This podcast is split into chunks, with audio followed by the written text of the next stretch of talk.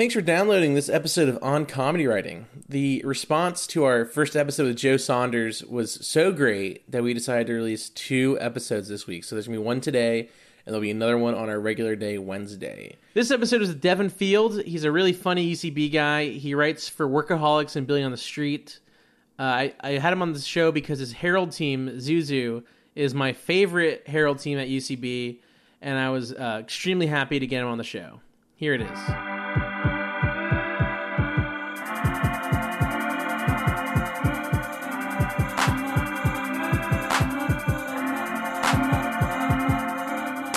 Devin, where are you from? I'm from Seattle originally. Oh, mm-hmm. Pacific Northwest, we call it. Yeah, yeah. And there's a good amount of us at in LA now, at UCB and doing stand up and stuff. Yeah. I feel like I meet a good amount of people from Seattle. Yeah, down here. Yeah. Is there a good comedy scene down there? Or? There is, yeah, and it's really, especially with stand up, it's really expanded in the last kind of since I moved. In 2008, the stand-up scene particularly has gotten bigger. Kind of the way all those local stand-up scenes have gotten, Portland and Austin and all Denver and all this stuff. There are all these, non-LA, New York or Chicago cities that now are viable places to scout for comedy talent. I think particularly with stand-up. Yeah. So I think that small town thing became a thing in 2008, and so when I go back, the stand-up is really strong. People really show up to watch comedy. There's a lot of comedy fans in Seattle, and improv too. They had they have an improv theater there called the Jet City Improv Theater that was right near my high school, and they have a couple other improv theaters too, but that's sort of the main legit one, and I don't know enough to say that that's the only legit improv theater in Seattle, but they had some really funny stuff, and that was kind of how I was first introduced to improv, was through that. And they get good touring acts, so yeah, it's a good comedy town. Mm-hmm. I think it's just one of those kind of it's one of those cities that has a lot of comedy nerds. Yeah. You know, I think any kind of any one of those slightly more reading based cities or tech nerds, who are listening to podcasts and things like that, I think are into that kind of stuff. Right. Yeah. Yeah. Kind of upper class. Yeah. We're just an upper class. The 1%ers. For yeah. Sure. Us 1%ers in Seattle. But yeah, it's a good comedy town. Yeah, so you lived there your entire childhood? And... Yeah, I didn't. Why did I say yes? I was born in Seattle and lived there until I was 1 year old, and then my family moved to Worcester, Massachusetts. Oh, my mom was a professor at a college there, and so we lived there until I was 7 or 8 maybe. And then my dad got a job back in Seattle, so we moved back to Seattle. And then I lived there until I was 18. And then moved down here for college.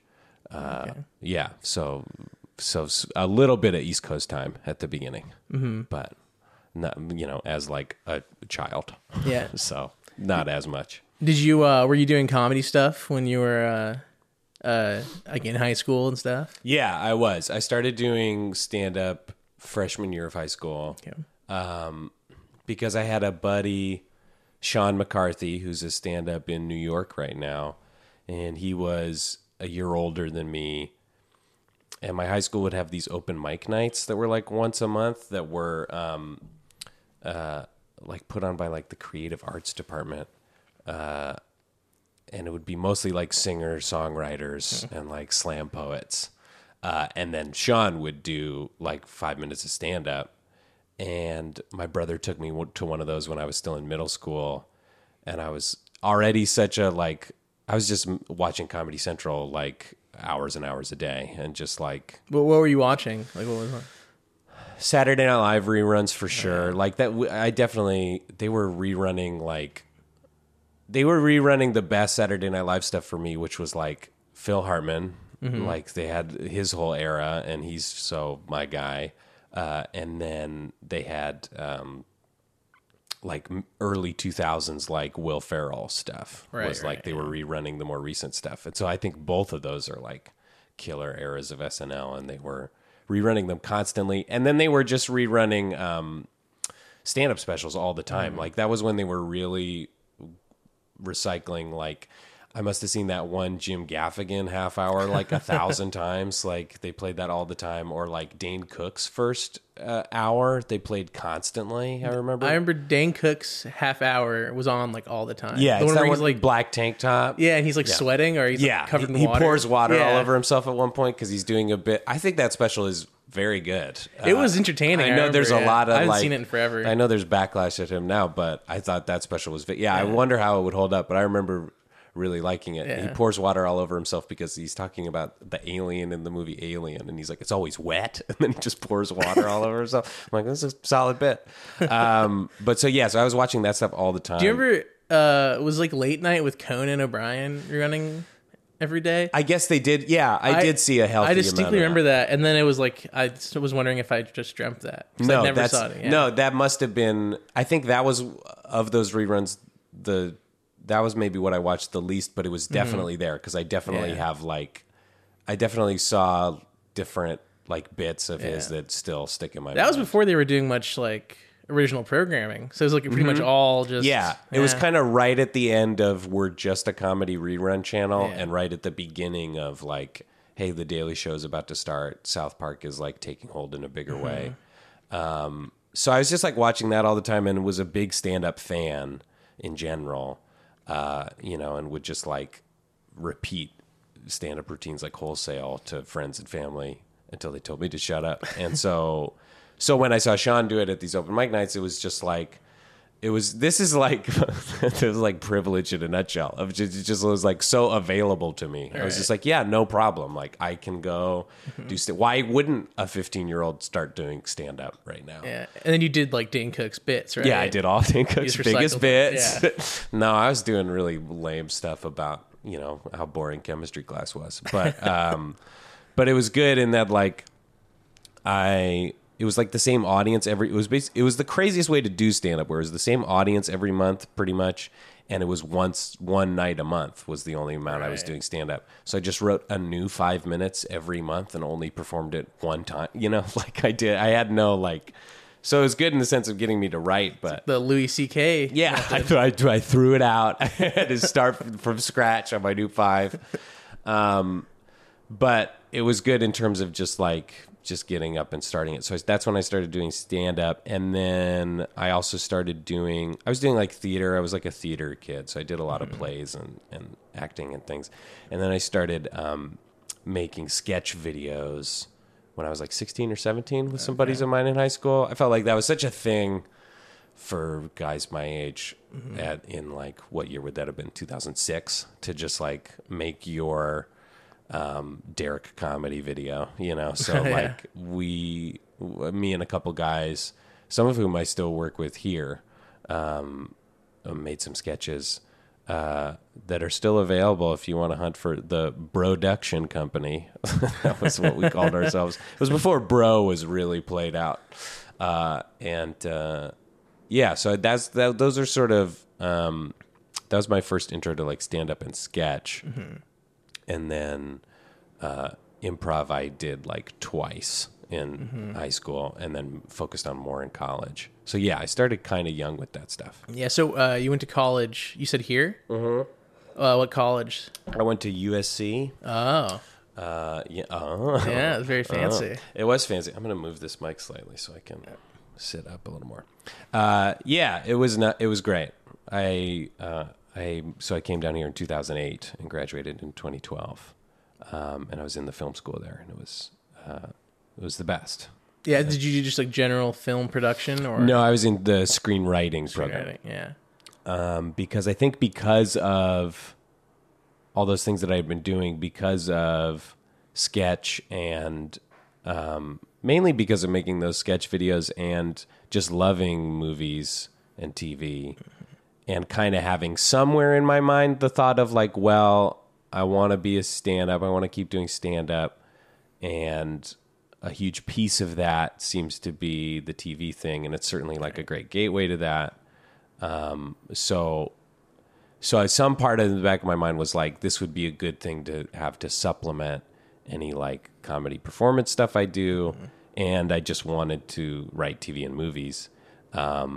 So I was, I feel lucky in that sense that I kind of knew exactly what I wanted to do when I was like applying for colleges, because mm-hmm. he ended up in these classes with a lot of grad students who had sort of found it a little later. And I'm thankful that I didn't end up like, I do wish I had a slightly broader education of like general mm-hmm. liberal arts stuff, but I'm glad that I kind of knew exactly what I wanted to focus on. So I ended up in this pretty specified screenwriting program it's like the only, it's the BFA in the film school there. So it's the curriculum is like you're just watching and writing movies and TV pretty much. You do a little bit of classes outside of that.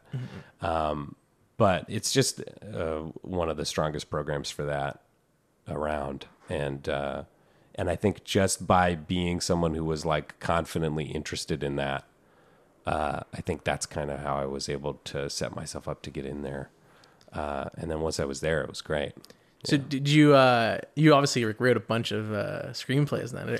I wrote a few. Yeah. Not too many of which I really revisit. Right.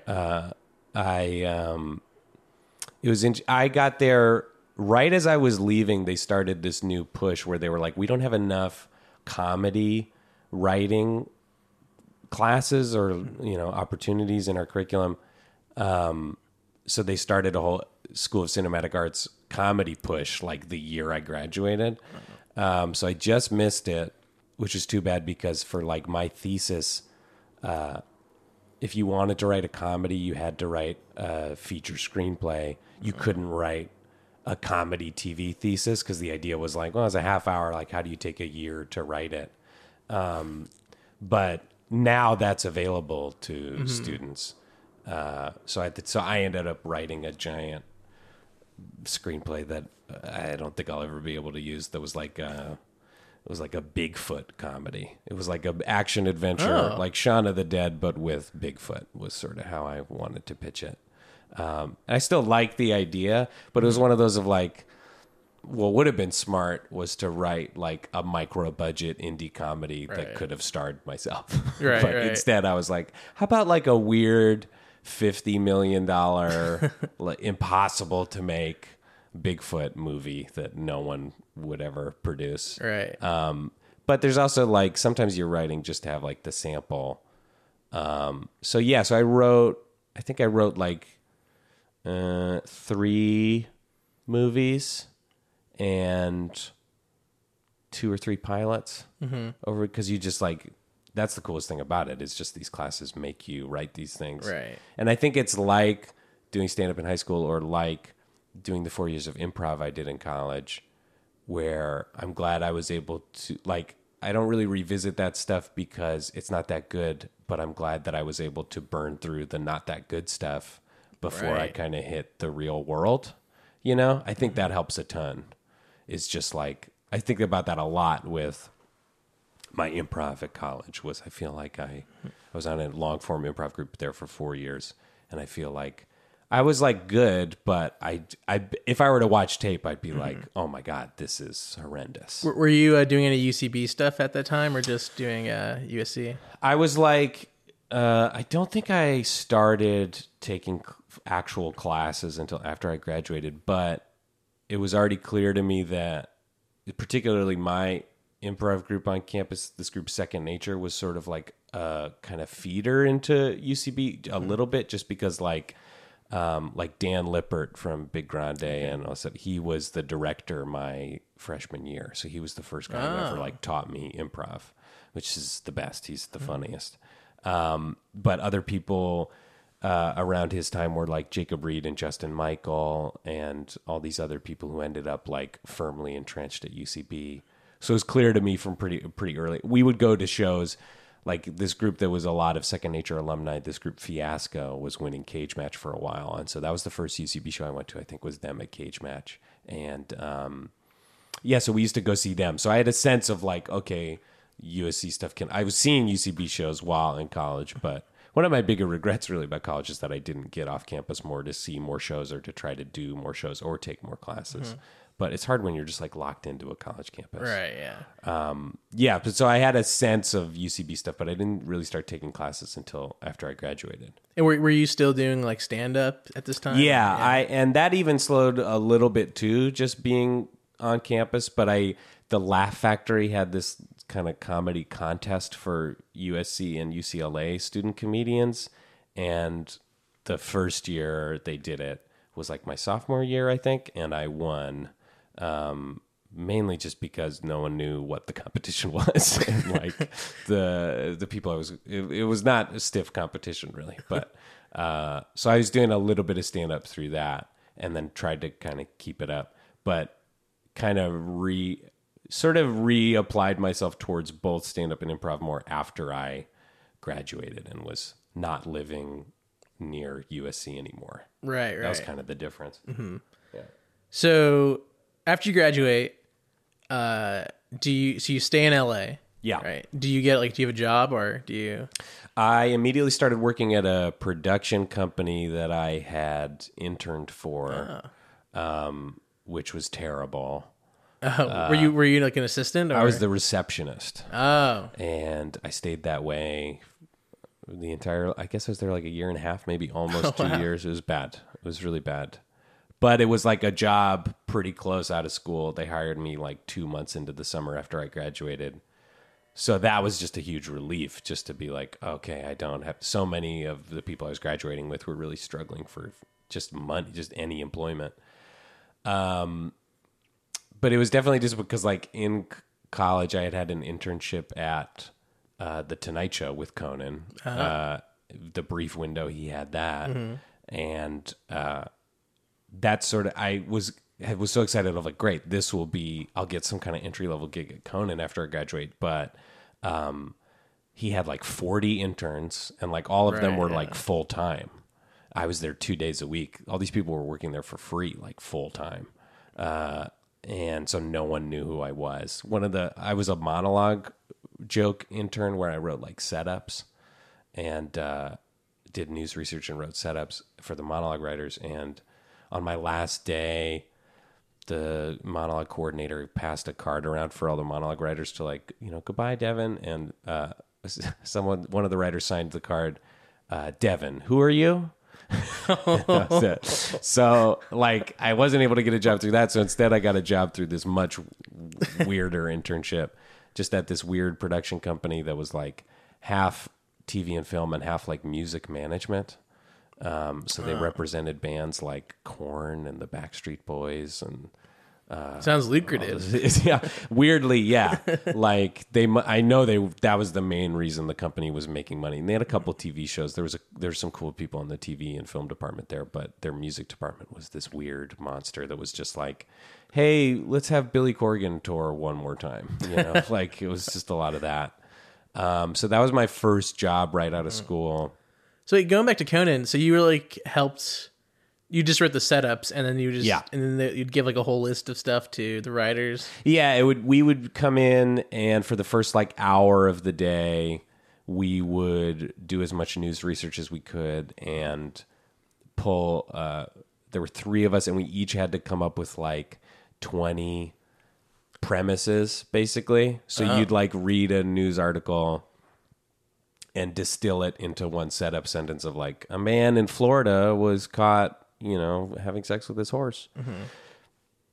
And that would be all you wrote. Right. And then you just hand a packet of setups to writers. Excuse me. And a lot of the writers would do their own writing. So a lot of the times they wouldn't. It was basically like a supplementary thing of like, hey, writers, if you came to work a little late today or whatever, like just go to our setups and just try to fill in the blank. Did you get to watch them like in the writer's room, like work or? No, I was never in the writer's room, which was too bad.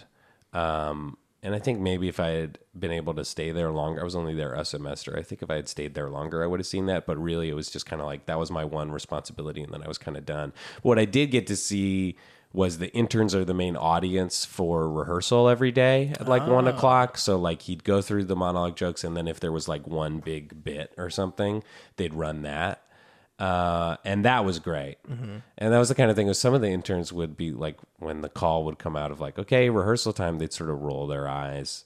And I was just always so, not everybody, a lot of people were excited to go, but I was definitely always like really excited to go to rehearsal.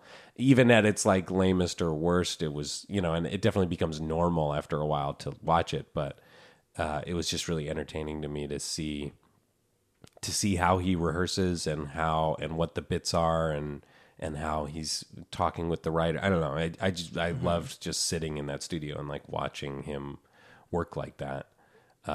Yeah. So that was probably the most like hands-on the experience got. Mm-hmm. But then like the first night I wrote setups, he ended up used a writer's joke that was my setup, but someone else's punchline. So it was the weirdest thing of like the first time I did that job, Conan said something I wrote on TV, but not the funny part was not what I wrote. So it was a weird kind of head trip, but it was a really good job. I mean, I really liked all the people there, and I still. Then the weird thing is, a lot of the people I interned with are now employed there full time. So I kind of just missed as like writers or I don't know if they're writers, but like different production people are like video editors or coordinators there and stuff. Yeah, so it was a cool place to work, but then I did not get to work there after I graduated. So yeah, I just had this terrible receptionist job where I was doing script coverage for people in the TV and film department and occasionally covering for them, but it was not really a place where you could move up at all or would lead to any kind of real stuff. So after about a year and a half, I was finally able to just have enough money to get out of there and try to do some other stuff. Mm-hmm. It seems like it'd be a good job though to have if you're doing like comedy stuff, because it's kind of like very... just, you know, I have to do this thing. You don't have to think about it. And then, like, you can just kind of do it stuff. Was good in that sense. And that was definitely what I told myself. But part of the drag of it was it was, like, way out in Century City, which is, like, across town. So I had this, like, monster commute. But it was good if I was, like, out the door at 6 o'clock and, like, wasn't taking any work home with me. But I think just by working full-time, I was doing a little bit less comedy. But definitely better than, like, having some soul-sucking job that's, like... you know, 9 a.m. to 10 p.m. every day or something. I can't imagine like being like an assistant for like those places. And I had a little taste of that being the receptionist and occasionally dealing with assistants and like some of the other assistants at the company. And then when I would cover for them, when I would be handling their phones, talking to other assistants and stuff. It was just like not what I wanted to do. And it was how a lot of my peers from USC were sort of trying to plan to break in. And I just knew, I was never going to be a good enough assistant. It's true. And, like, no way.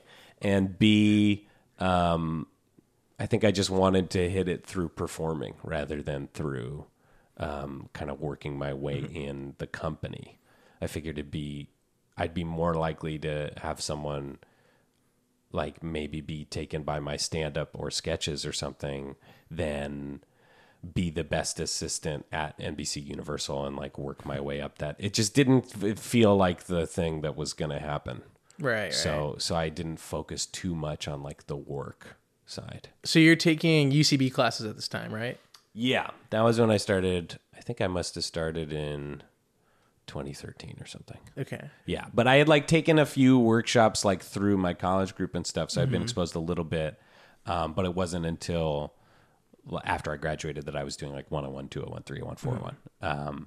So right around that. Who were your teachers? Who did I have? Who's my 101? Joe Hartzler, I believe, was my 101 teacher. That was a cool class. Really funny people in that class, which is cool. I feel like 101 is the level where you're most likely to get just like wackos. And, right. Or like actors or like corporate people who are like, I need to work on my people skills or whatever, which is fine. But my class had like some really funny performers in it. 201 I had Brett Christensen, which was good. That was a good class. 301 I had Jessica Eason, who is absolutely my favorite teacher. I had her for 101. Oh really? Yeah, she's great. Yeah, she's I really love her style, and I think she's just such a cool, funny person, and just a really good, like, confident... I just like that we had 301 where everyone's brains are kind of breaking in terms of trying to figure out the Herald and all these rules. And she was really good at just like you know, sometimes in these classes you sit through these scenes that like two lines in, you're like, this is garbage, right, you know, right. And you're watching, you know, and they know it too. Or sometimes you're in that scene and you're like, oh my God, like what am I, you know, and she was really good at like not letting it go past those two lines. Like we'd be two lines in and it'd be weird. And she'd be like, no, stop. Why would you say that? Go back. Mm-hmm. And I really responded to that style because it was like, yeah, we're not going to waste time watching a scene that's going nowhere. We're gonna like, let's get into what's good about it. So she's absolutely one of my favorite teachers, and I think she was like kind of a big part of why I got onto Harold Night. I think she might have been one of the more kind of vocal people on my side when I auditioned, and I don't know that for sure, but I hope that's true. It seems like that was the case. And then for 401, who did I have for my first 401?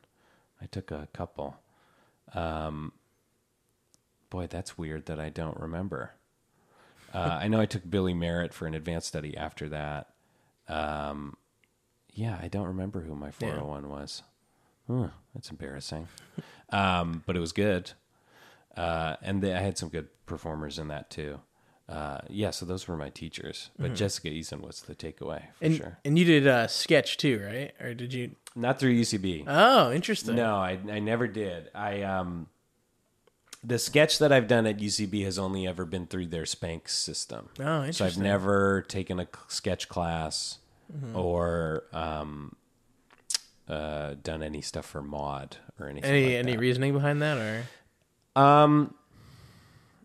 For me, it was, I was just a little less interested in taking a sketch class. Okay. I knew I wanted to take the improv classes because I wanted to get on Harold Night, and I liked the classes. Sketches, that was when I was like way involved in my YouTube sketch group that I started like post college. That was making stuff for Funny or Die occasionally and things like that. So I didn't. I just was less interested in like taking a 101 sketch writing class. I mean, I guess the like obnoxious way to say it is like, I didn't think I needed it. Not to say that like, mainly just cause like, I feel like the big takeaway from those classes often is just like deadlines and just like people making you write sketches, which is great. Yeah. It was the same in like film school and stuff. And I was writing sketches regularly. So I was like, I feel like I'm doing this. I'm interested now in maybe like taking some of those just to get into it and, you know, have that available to me. But also I didn't really want, in terms of like mod stuff, the mod night at UCB, I just didn't really want to be plugged into someone else's sketch system. I see. Yeah. Given that the Spanx system is there where you can write your own show, put it up. And if it's good enough and you're somehow established in the community, you can go do it. So, once I got on Harold Night and that was even more available to me, I was just like, this is how I'm going to do sketch at UCB, is like exactly how I want to do it and my show. Right. You know, and hope that it's good enough and get feedback from the artistic director to make sure it's like a good UCB show. But I'd rather do that than be plugged into the system of a bunch of different writers and a bunch of different sketch performers and stuff. It's just a like preference thing for me, really.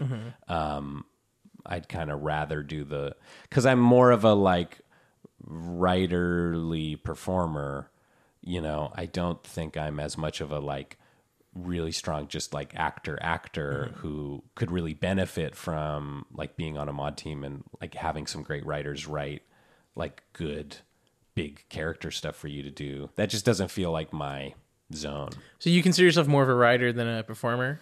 Tough to say. I feel like right now I'm trying to pursue performer as much as possible. I had always sort of planned. I was like, it's too silly to plan for like performer, right? It's too silly to be like, I'm going to be Louis C.K. or I'm going to be on Saturday Night Live or whatever. So the plan was always like, I'll be a performer and that's how I'll like have people ask who I am. And then I'll be like, but I'm actually a writer and hire me to be a writer. But getting on Harold Night and then doing stand-up, doing my first TV appearance this last year and stuff, it's just like it feels like now is like the one time where I should at least like keep going as far as people will let me in terms, because I do really love performing. and acting and stuff. So I'm focusing on that a little more now. But writing is definitely like the bedrock, I think. Mm-hmm. And I just really like writing. All that stuff comes from me liking writing and I like performing my own material. Mm-hmm. I have a harder time performing other people's material in sketch or short film or anything like that. Mm-hmm. So I think I just really like writing for myself. So they're kind of tied together. How often do you write? Not as often as I should. That's what everyone says. Yeah, exactly, yeah. Right? You know, if I'm being realistic, if I'm not like working at a... Because I just came off a writing job mm-hmm. where, you know, you're writing sorta every day. But if I'm not working, I'm probably realistically writing in a real way maybe 2 to 4 times a week, which I need to just get to every day, right? Because mm-hmm. that's just the discipline that... The discipline has always been the hardest part for me. Mm-hmm. So I try to write a few times a week, but I'm in a like writers group with some people that I knew at USC. And so we meet every 3 weeks to like talk about each other's scripts and stuff. And I haven't sent in stuff to that group for a while cause I've been working, but, that's a good thing that kind of keeps me on some sort of track. And then I'm trying to get, I've got a real like stand-up writer's block right now. So I'm trying to sort of bust out of that. And then also kind of working on writing a new live UCB show for myself and Jacob Wysocki, who's sort of my sketch mm-hmm. comedy partner. So yeah, sort of a few different things that I'm kind of trying to write mm-hmm. at the moment. So you guys, speaking of that, you just did your run finish of No Hard Drugs? Yeah, we had, when you get a run for a show like No Hard Drugs, which mm-hmm. we started as a Spank, you get... Once you get a run, you get 3 dates, and then that can be extended. So we did 6 actual shows of the final product, but we'd been doing it on and off for like a year. Mm-hmm. So that last of the 6 was last month, and so we're putting it on the shelf for the time being, mm-hmm. Mainly just because we want to like write another thing, and I'm interested in writing another show. That was a show that was very... marijuana based in terms of mm-hmm. like what the sketches and stuff were about. So I'm interested in writing a new show for the two of us, and one that is not necessarily contingent on like, I don't want to have us be firmly established as like, we only write jokes about weed. Like, I think that's really boring if you can't do other stuff too. Yeah, so our run ended at that recently. Is it difficult to write like a themed show? Or like, yeah. Cause it's like, where do you start?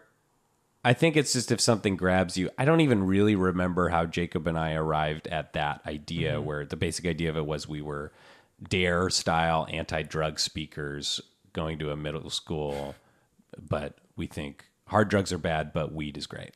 And I don't know exactly how we came up with that, but initially that was just our framing device. And then we had 3 scenes of us as those guys. And then there were 2 just sketches in between each of those. So we had 4 just sketches, and it was just a sketch show with a runner. And then we changed that to have it all be in this one assembly. So all the characters were just people coming in and out of that assembly. And that was really hard. And that was just based on like Mike Still, who was the artistic director at the time, his notes and stuff. It's just hard to think of a show that way at first go. So we're kind of, right now we're thinking about trying to do a similar thing, and we're trying to pick like a place, basically. We're trying to pick a location and then see if we can kind of come up with some themes around that and structure it similarly to how we structured our last show. Mm-hmm. 'Cause it helps to have some kind of jumping off point. It's really hard to just be like, what is this show in general? So we thought about a few different things. We've been circling a few different things, and I think we kind of finally landed on something. Mm-hmm. We were really close to like doing a show that all took place in a police station, just because I always play authority figures, and I like the idea of being a cop or something. And we were going to be 2 guys in the drunk tank, like whining and stuff. But then we were pretty far on locking into that as the idea. And then just with the news, just with what cops are in America right now, It was like, who would want to see 2 white guys do a show about cops? Like, forget it. Like, there's only 2 options. One is like we address what's going on, which is like, who cares about our take? Yeah. Or two is like, we don't address it and just do a silly show, and we don't talk about the seriousness of cops in America right now, which also feels like weirdly, I don't know, not irresponsible, but just like you'd really, what should be happening is like the guys in White Women or some of the funnier like African American performers at UCB should be doing a show about cops, not us. Actually, my buddy Brody Reed, who's a really funny stand-up, he just had a tweet a few weeks ago that was just like, it was when something, I think it was right around Charlotte or something, and he just tweeted like, we need an all-black remake of Police Academy. And I texted him, I was like, that's like $1 million idea. Like, that would be the funniest. And like, you get Chris Rock as some like grizzled old captain who's like starts his own black-only Police Academy. You know, it'd be like that scene in Neighbors 2 where they're cops, Hannibal and Gerard Carmichael. You know, be that for 2 hours. But I think like that's the kind of thing people want to see about cops, not Jacob and I. So now we're circling some other stuff. We're trying to figure out some other, but that's basically the process of how we're trying to figure out what it might be. Yeah. So I feel like most Spanx or those shows that get runs are kind of just very much not that themed, you know, like not that strictly themed. Like they're very like sketch to sketch to sketch kind of. So do you think, well, what do you think is the best way to go about doing one of those things? I think it is strong to lean into an overall theme, just given the format. Like, if you want just a half hour of sketch to sketch to sketch, SNL style, you should do MOD. You should be trying to get on a MOD team or doing MOD, because that's exactly what it is. And they have good theme stuff too, but mainly it's, you know, sketch to sketch to sketch. And they're good at it. It's a well-oiled machine at this point. So I think what's cool about having a show that starts as a Spank and then taking it out is it can be really specific to who the performers are and what they want to do. So I think like,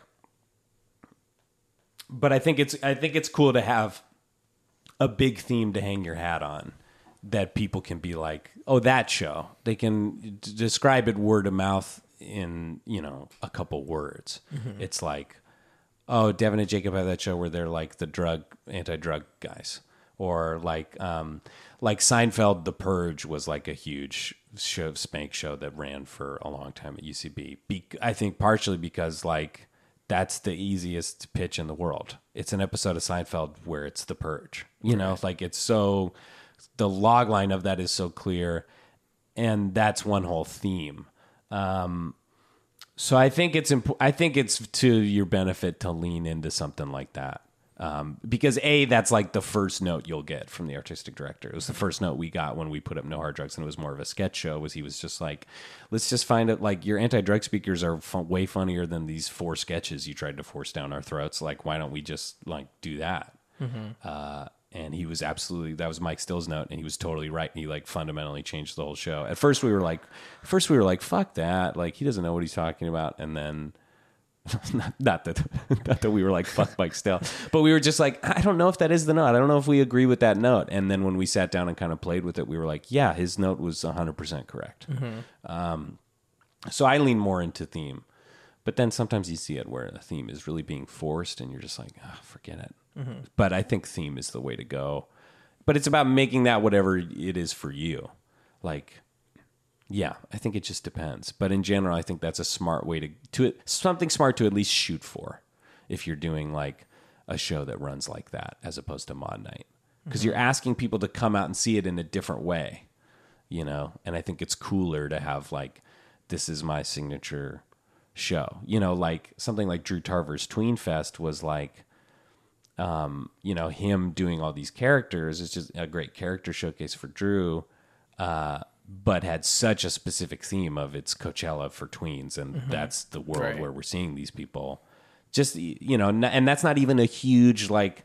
It's a great concept. I don't mean to say it's not clever or something, but it's not like, it's not beyond your grasp to come up with like Coachella for tweens, right? And it's just recognizing that that's a really smart thing that Brad and Nick picked as their what they were going to write their show about.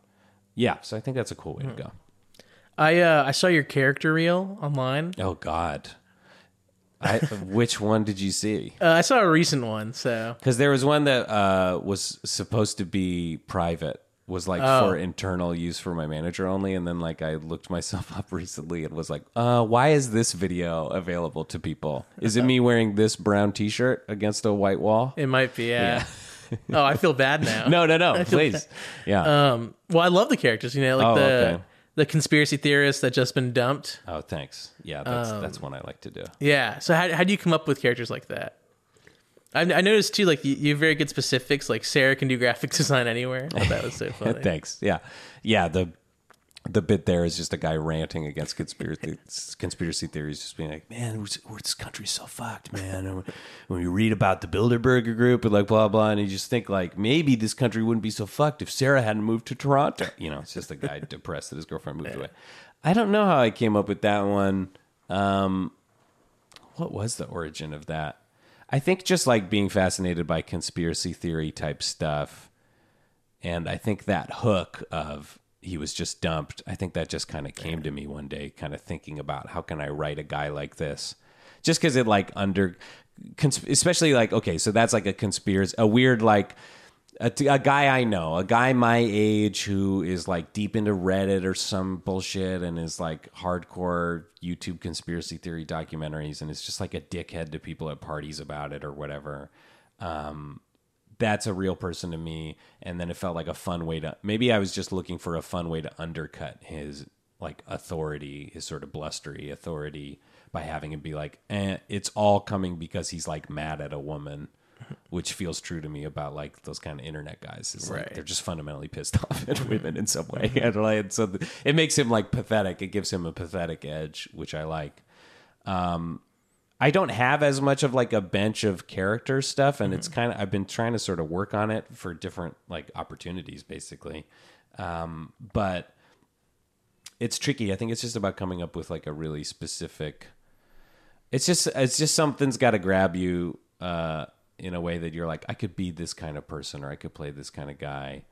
Like, two of the characters that I do that I like the most are, I've never done this one like on stage, but I've done it in a couple auditions, and it might've been on the character reel, but it's a white record producer from a Motown biopic, just cause like, I love Motown biopics.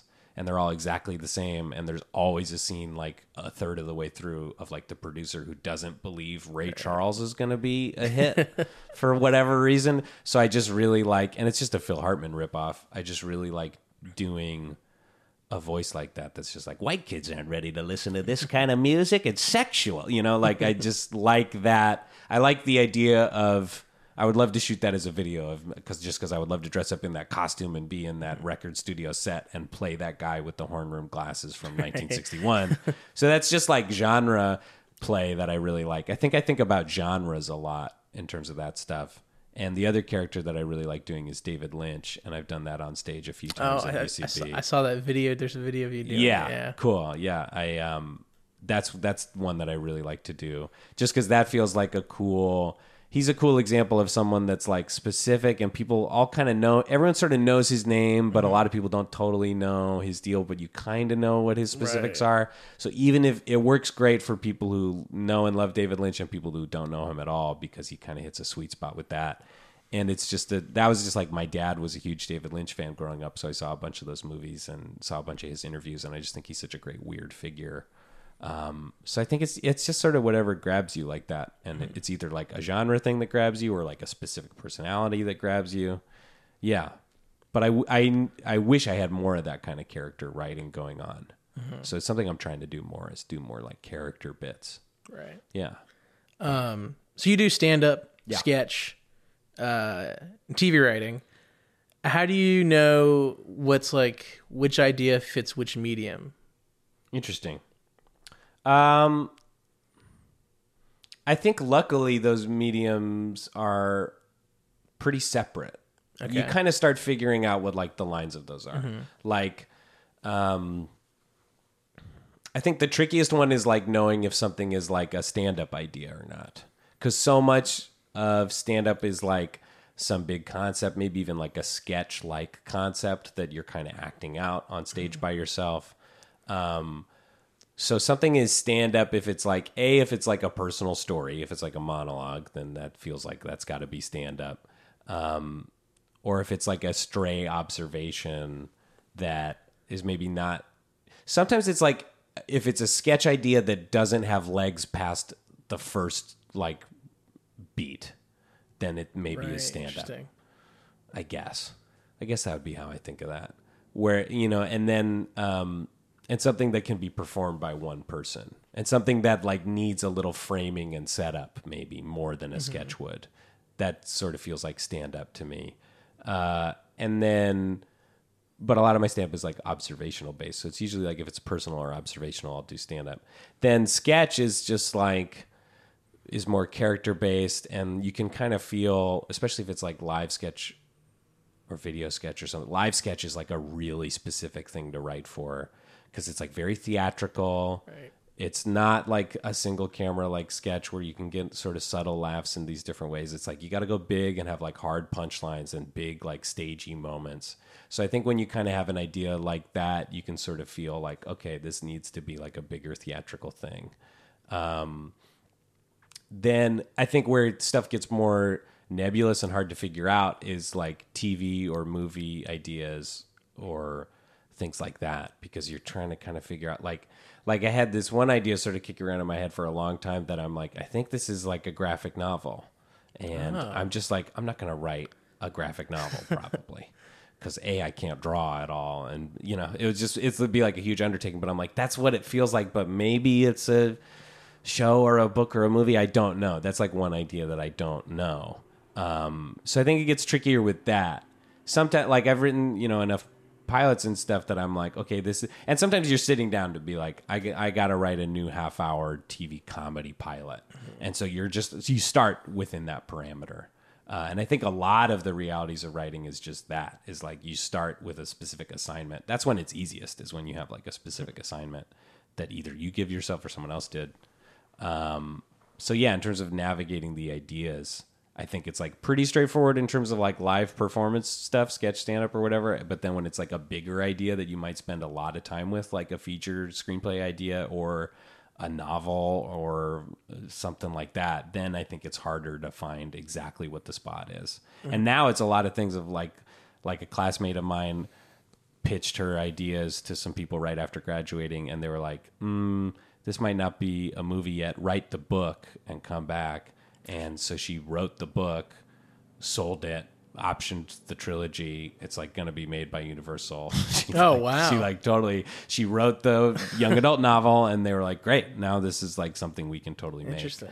So, but it was a movie idea for her first. So there's different starting points. Do you do like prose writing? Not really. Okay. It's so hard. Right, yeah. Writing in general is so hard, but writing prose is really, really hard. Right.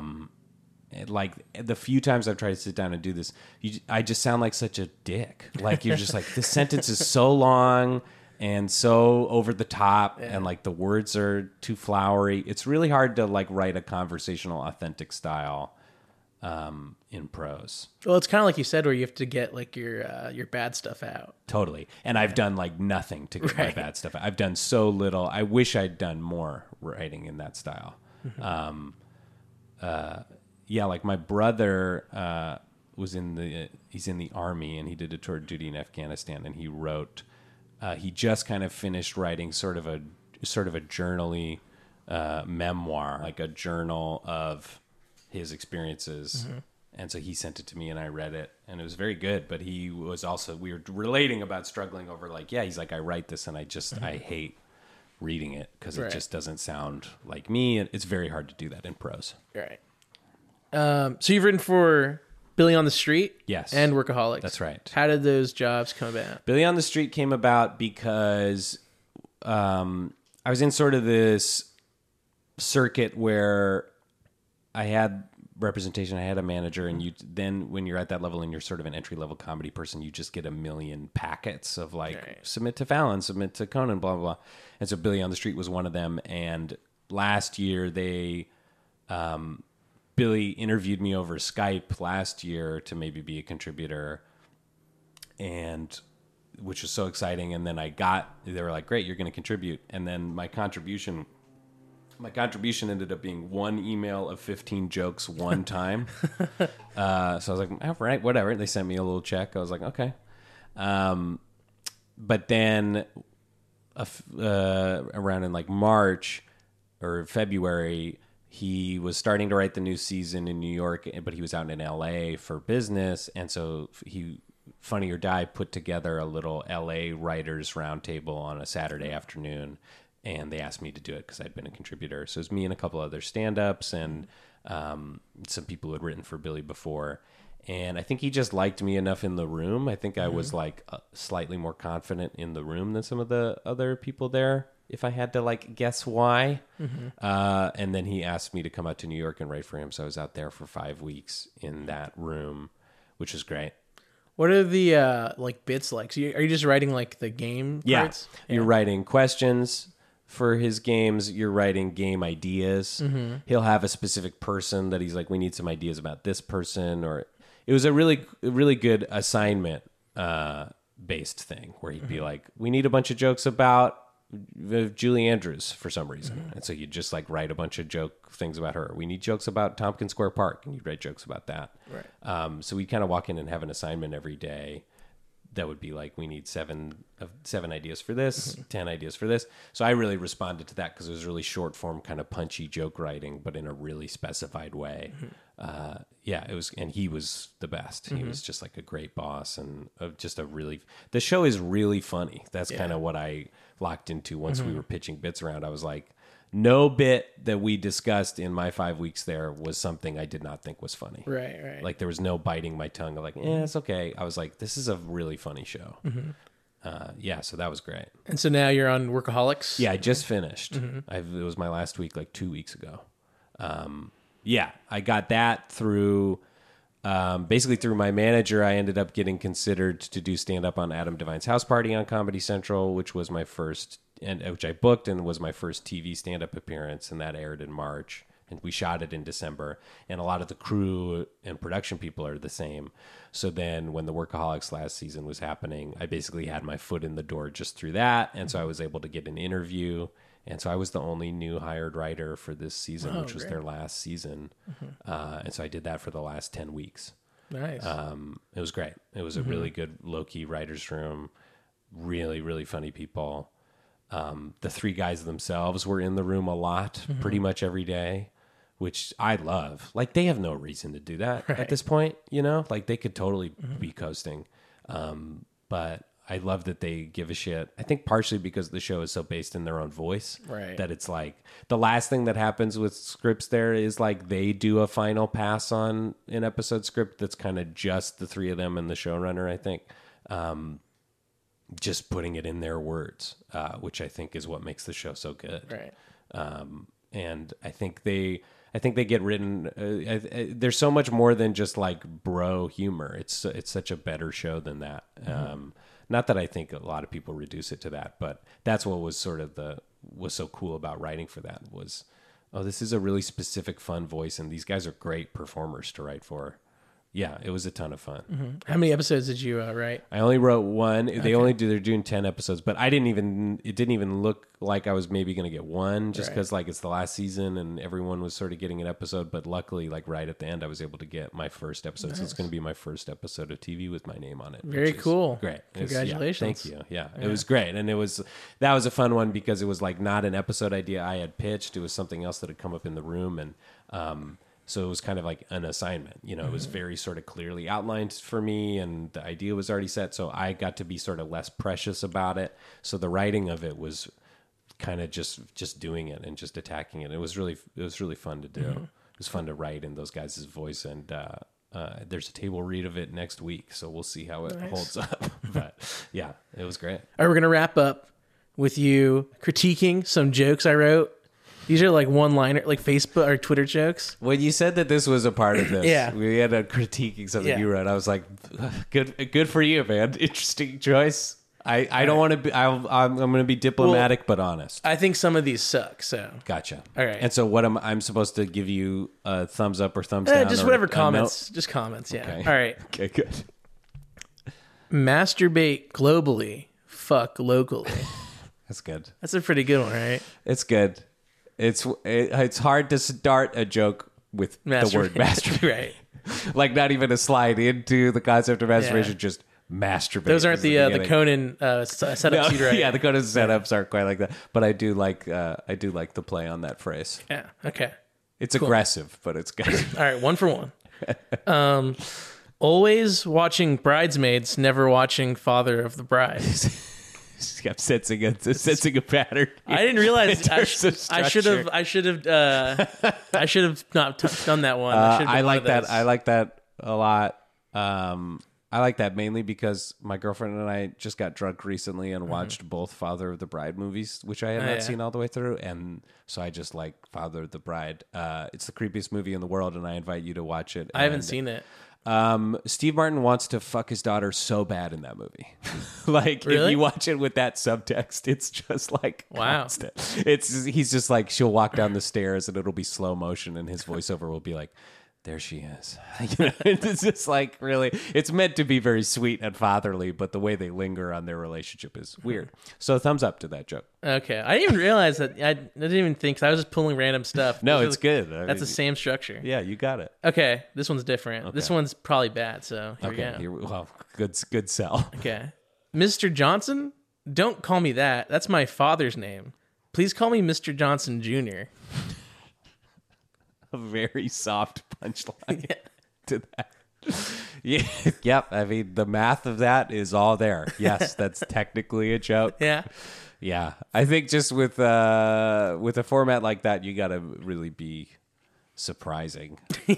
or you know what? I'll defend that joke. You either have to be surprising or so on the nose in a Norm Macdonald way that you're just like, that's it. Yeah. That's all I wrote. Yeah. I'll give that a half thumbs up. 2.5 for 3.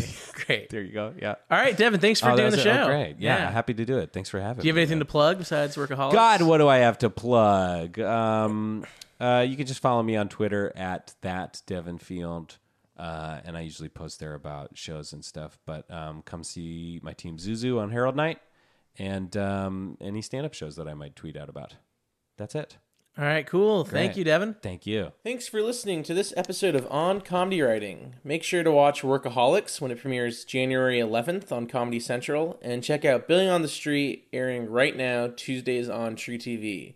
Also, definitely check out Devin's Herald team, Zuzu's, dates on the UCB website. They play Franklin and Sunset all the time. I also want to thank Nick Doss for supplying the sweet, sweet tunes, and Zachary Glassman for providing the awesome logo.